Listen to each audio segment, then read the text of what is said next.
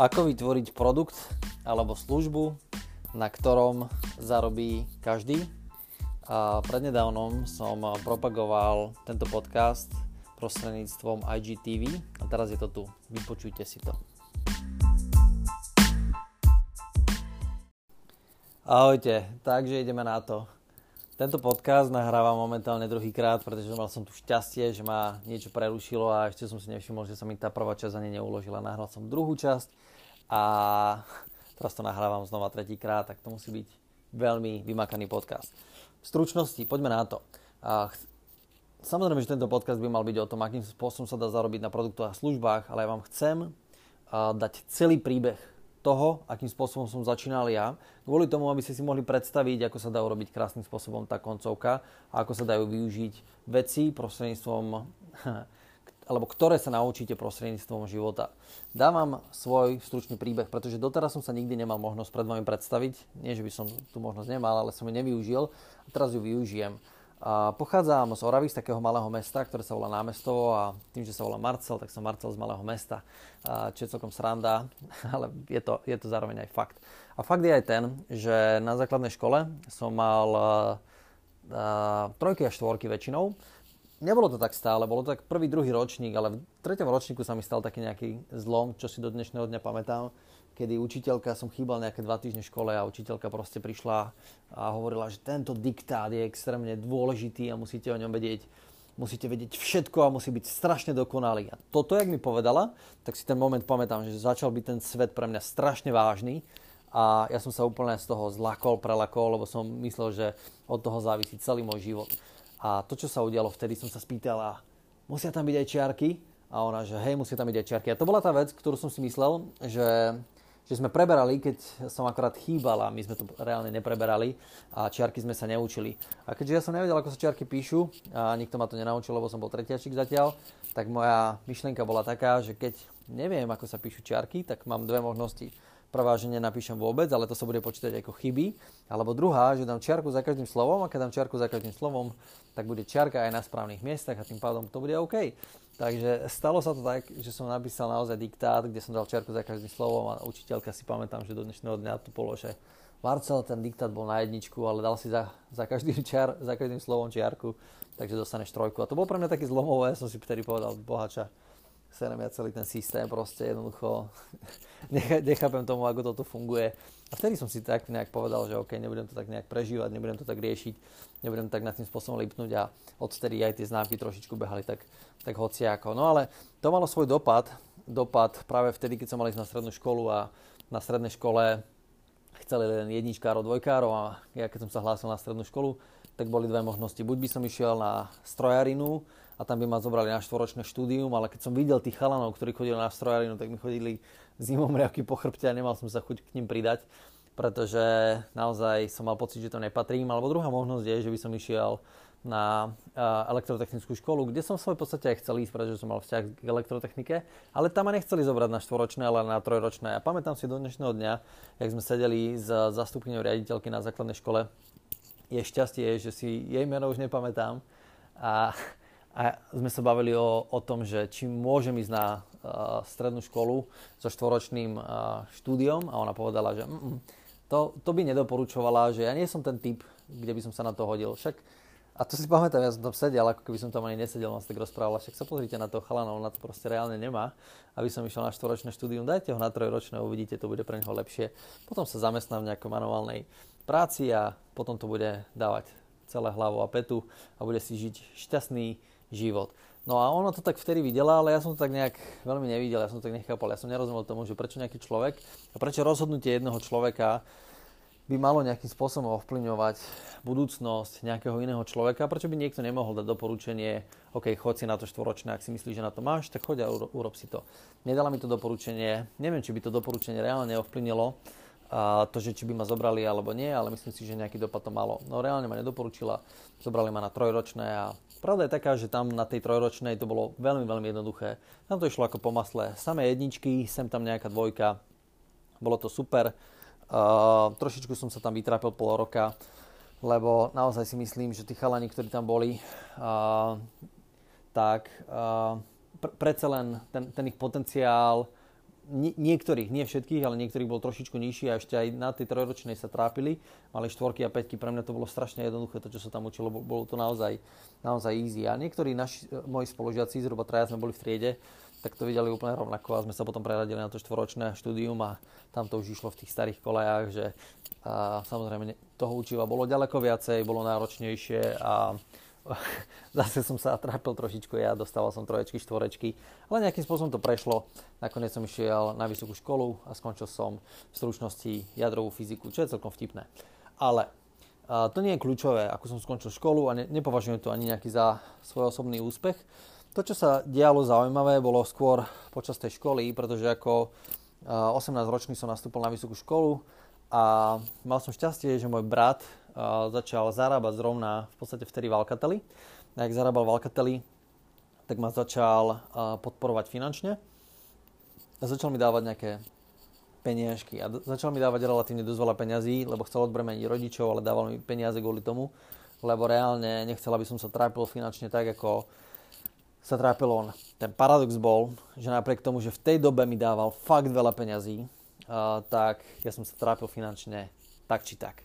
A to bola taká zvláštnosť, že nechápal som tomu, že jedno koľko peniazí ako keby mám, a trápim sa tak či tak. Potom zase vďaka bratovi som išiel na taký študijný program, teda kombinácia work and travel. Učíte sa po anglicky a cestujete popri tom, ale hlavne makáte.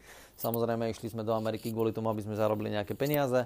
Takže sme išli do Spojených štátov a tu sme mali rôzne typy príbehov. Ten jeden taký zaujímavejší príbeh vám len tak v stručnosti poviem, aby ste si vedeli predstaviť, že aká to bola celkom zaujímavá škola života. Išli sme do Kansasu a si pamätám, že prišli sme tam kvôli tomu, lebo sme mali robiť housekeeping, upratovanie domácnosti, ale v rámci toho upratovania domácnosti, keď sme tam prišli, tak ten hotel ešte nebol dostavaný.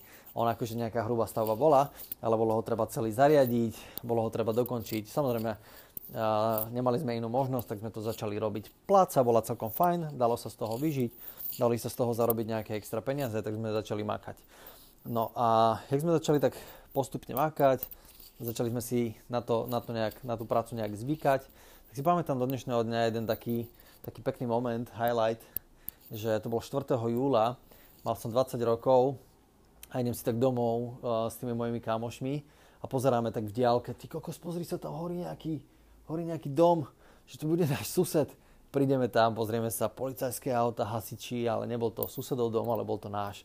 Takže všetky veci, ktoré sme tam mali, išli do tla. Ja som mal na sebe uh, nejaké šortky, tenisky, samozrejme, že ladvinku. Našťastie v tej ladvinke som mal pas a mal som tam aj uh, nejaké peniaze so sebou a nejakých pár vecí, ktoré boli potrebné na to, aby som mohol aspoň nejakým spôsobom prežiť.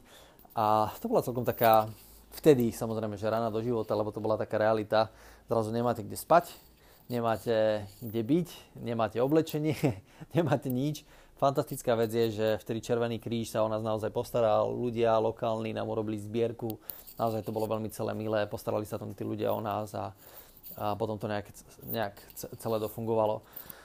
Čiže bola to taká škola života a keď som už prišiel naspäť na Slovensko, tak chcel som, mal som už to odhodlanie. Dovtedy to tam nebolo, ale tá, tie Spojené štáty americké ma tak ako vtedy nakopli, preto sa to aj z času na čas rád vraciam, lebo to bola pre mňa a, taká škola aj v tom, že som si uvedomil, že keď sa musím sám o seba starať a prídem do nového prostredia, tak zrazu sa vo mne zapnú ako keby nové gény, nové hormóny a celý začnem úplne iným spôsobom fungovať. Preto aj čas, častokrát chcem ísť domu preč, pretože si uvedomujem, že musím byť odkazaný sám na seba a trošičku sa musím viacej orientovať v tej oblasti, kde práve vtedy žijem. Musím mať tie zmysly svoje napäté a musí to celé in, iným spôsobom fungovať a reálne to aj funguje.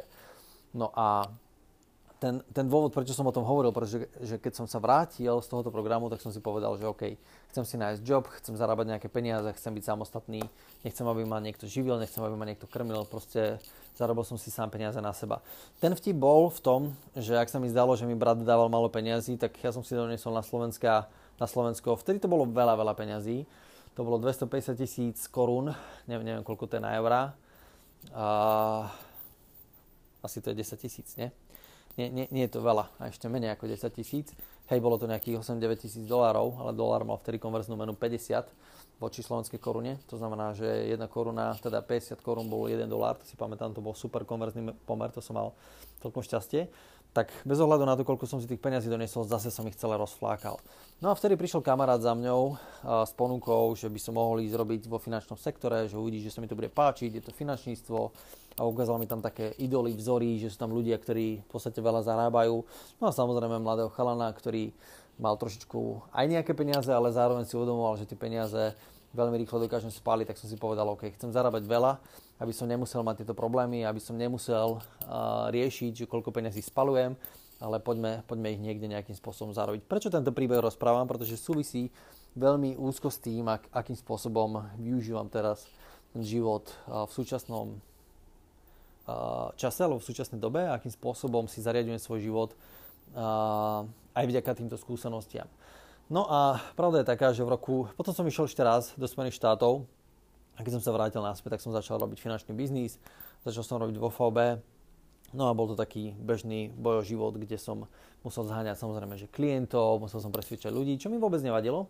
Samozrejme, vtedy mi to nejakým spôsobom prekážalo, neskôr som pochopil, že to je fajn vec, byť schopný niekoho pre- presvedčiť nie je príťaž, je to naopak, je to cnosť byť schopný niekomu povedať nejaké informácie a ako presvedčiť ho, že a, si niečo od vás kúpi, je podľa mňa úžasná vec, že to dokáže zlepšiť životy veľkého množstva ľudí.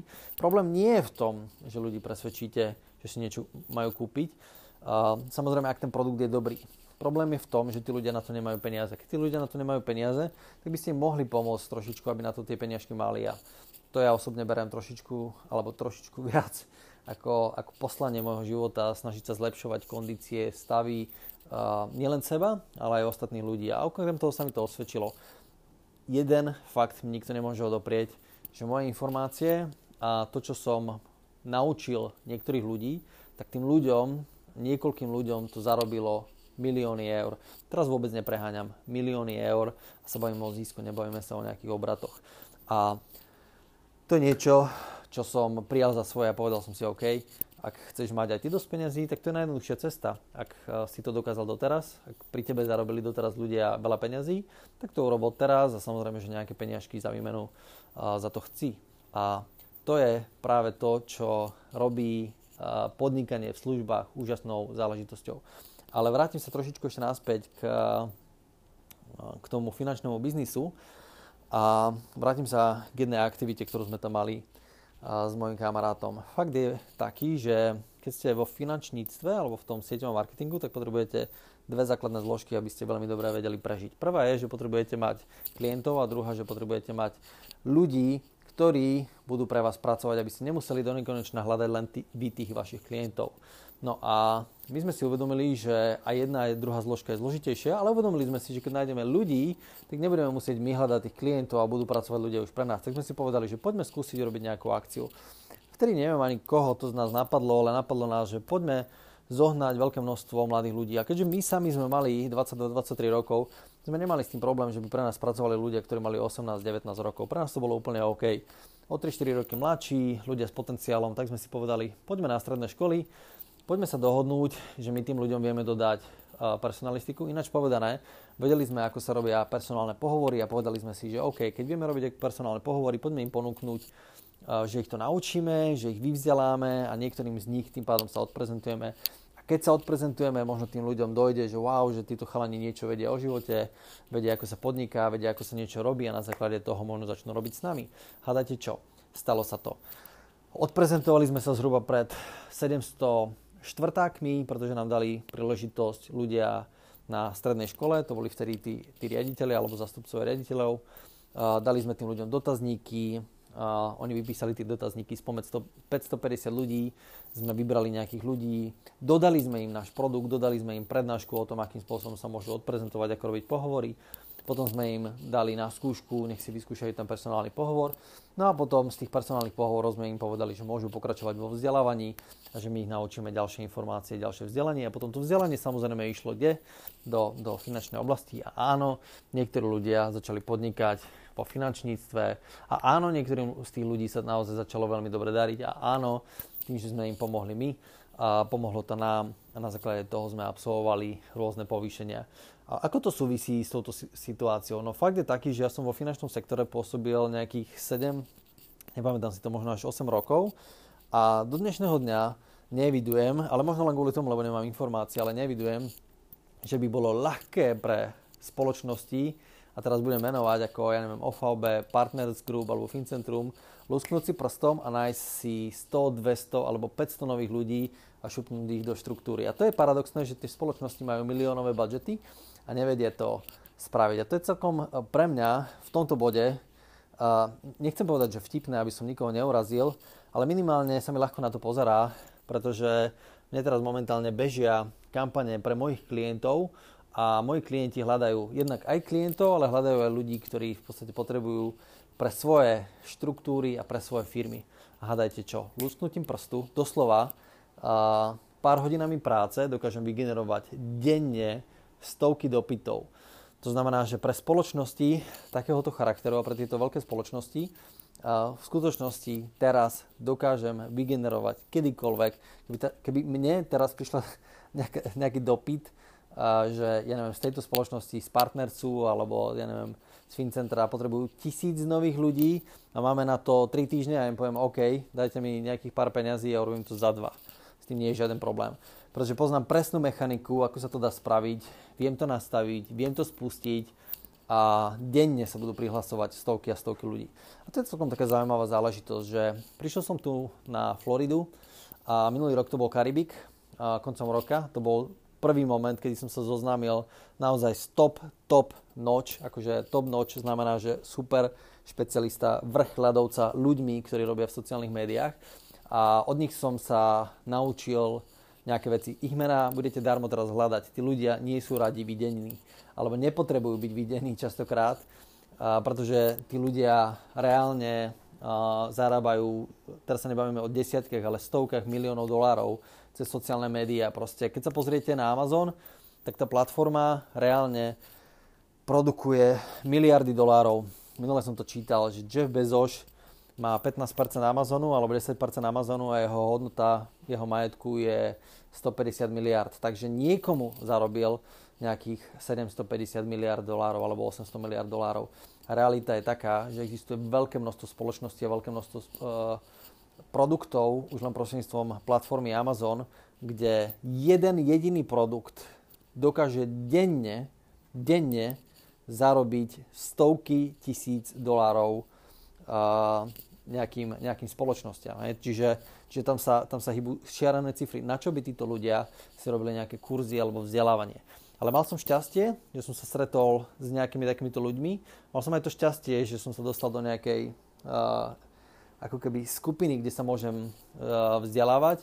Uh, mal som to šťastie, že som si to mohol zaplatiť, pretože to nebolo úplne málo peňazí, boli to naozaj celkom slušné cifry a veľa ľudí by si povedalo, OK, ja to nechcem, lebo to je príliš drahé. Ale naučil som sa tie informácie a dneska sa dajú tie informácie veľmi krásnym spôsobom uh, ako keby využiť. A to, čo som tým chcel povedať, ako keby ten hlavný odkaz je, dneska som nedal možno nejaké technické informácie, na technické informácie mám samozrejme, že nejaké semináre iného charakteru, ale chcel som vás inšpirovať k tomu, že ako, ako môže vyzerať tá cesta na začiatku a akým spôsobom postupne sa dajú tie informácie zužitkovať, využívať vo váš prospech a akým spôsobom reálne rok dozadu som mal konzultačnú spoločnosť, ale nerobil som veľmi veľa online alebo v online. Dnes prídem do akékoľvek spoločnosti, pozriem sa, akým spôsobom majú nastavený marketing a viem, že im ho dokážem urobiť buď 4-5 krát lacnejšie, alebo ak im nefunguje vôbec, tak im dokážem zohnať 10 násobne, niekedy až 100 násobne viacej klientov za tie isté peniaze častokrát veľmi rýchlo. A práve preto je toto čas, alebo toto doba, kedy som sa rozhodol, že ja prestávam robiť svoju činnosť za peniaze, ale chcem ju robiť úkolovo. Takže som jeden z mála ľudí, čo si myslím, že veľa ich na Slovensku nie je, pretože som ich veľa nestretol, ktorí sú ochotní prijať vízu a povedať, a chcete marketing čisto na výkonnosti, povedzte mi, akú máte pre mňa percentuálnu zložku, povedzme si, aké percento mi viete dať zo svojej vlastnej tržby a ja budem robiť pre vás marketing, ja vám budem platiť marketing vy si nemusíte dávať peniaze do marketingu. Možno nejaký základný štart tam bude potrebný kvôli tomu, aby si ma neobjednal každý, ale aby tam bola predsa len na začiatku nejaká aspoň miniatúrna bariéra. Nastavím vám systém, budem ho ja sám platiť, ale zaujíma ma to percento. Chcem vedieť, koľko percent mi dáte zo svojho produktu služby a poďme spolu zarobiť peniaze. A toto nedokážete spraviť, keď služba alebo produkt, ktorý predávate, vám reálne nefunguje. Musí vám to fungovať, musíte sa vyznať. Moja rada, objednajte si tých top ľudí, a, a, ktorí vás vedia tieto informácie naučiť. Verte tomu, že tieto informácie nie sú lacné. Častokrát to nie je v tisícoch, ale v desiatkách tisíc na to, aby ste si tieto informácie zaplatili. A niekedy sa oplatí aj si požičať tie peniaze. Zainvestujte, a naučite sa tú službu, nájdite si tu, ten gap. Hovoril som o tom asi dva alebo tri podcasty dozadu, že ten gap sa dá vždy nájsť, že tá, tá medzera na trhu, tie nedostatky, to, čo tí ľudia potrebujú, sa dá kedykoľvek, akýmkoľvek spôsobom naozaj na tom trhu nájsť. A nájdite problém, nájdite riešenie, naučte sa všetko, čo existuje pod slnkom o tom, ako vyriešiť tú situáciu. Vyriešte to, staňte sa odborník, staňte, staňte sa vyhľadávaní a na základe toho môžete spôsobiť presne ten efekt, že vaša služba bude natoľko hodnotná, že a, a nielen hodnotná, ale budete prinášať hodnotu pre všetky strany. Teraz beží kampaň momentálne pre jednoho z mojich klientov, a, ktorý, nebudem ho presne menovať, ale ktorí predávajú domy. A začali sme túto kampaň naozaj len 3 dní dozadu. Dneska máme registrovaných uh, zhruba 230 záujemcov o, o nové domy keby som pokračoval ďalej v toto kampani, som si istý, že dostaneme sa do bodu, že nie je problém dopyt, ale problém je dodávanie. Mimochodom, to je to, čo sa mi stane častokrát väčšinou u klientov, že na začiatku sa stretneme a prvú vec, ktorú mi hlásia, chcem mať väčší dopyt. Nemám dopyt po svojej službe. Čo, čo robíte? Robíme reality a hľadáme nehnuteľnosti, ktoré by sa dali predávať. Lebo není problém predať nehnuteľnosť, ale je problém ju získať. Hovorím, OK, správame marketingovú kampaň, poďme týmto smerom. A presne to sa udeje v každom tom biznise skôr či neskôr. Na začiatku je problém marketing, o mesiac už nemám problém marketing, ale dodávanie. To znamená, že neviem dodávať dostatočne rýchlo službu. A to sa dá spraviť len na základe toho, že naozaj máte premakaný marketing, viete, ako sa to robí. Ale potom viete si aj nájsť ľudí, pretože keď viete robiť marketing, viete si nájsť ľudí. Jediný váš potom už reálny problém je mať dobrú organizáciu. Ale tým, a to moje šťastie je to, že som zároveň aj konzultant a konzultujem ľudí, ako si zorganizovať firmu, ako si dať firmu do poriadku, tak postupne to dokážeme veľmi pekne uchopiť s každým klientom a dokážeme tú organizáciu naozaj veľmi dobrým spôsobom vystavať a samozrejme vyskladať. Takže nájdite si oblasť, vyplňte tú medzeru, nájdite riešenie, zaplate si naozaj špičkové kurzy, dobré vzdelávanie, vzdelávajte sa non-stop, stále dookola a nebudete mať šancu naplniť v podstate ten dopyt, ktorý po vašej službe a po vašich produktoch reálne bude.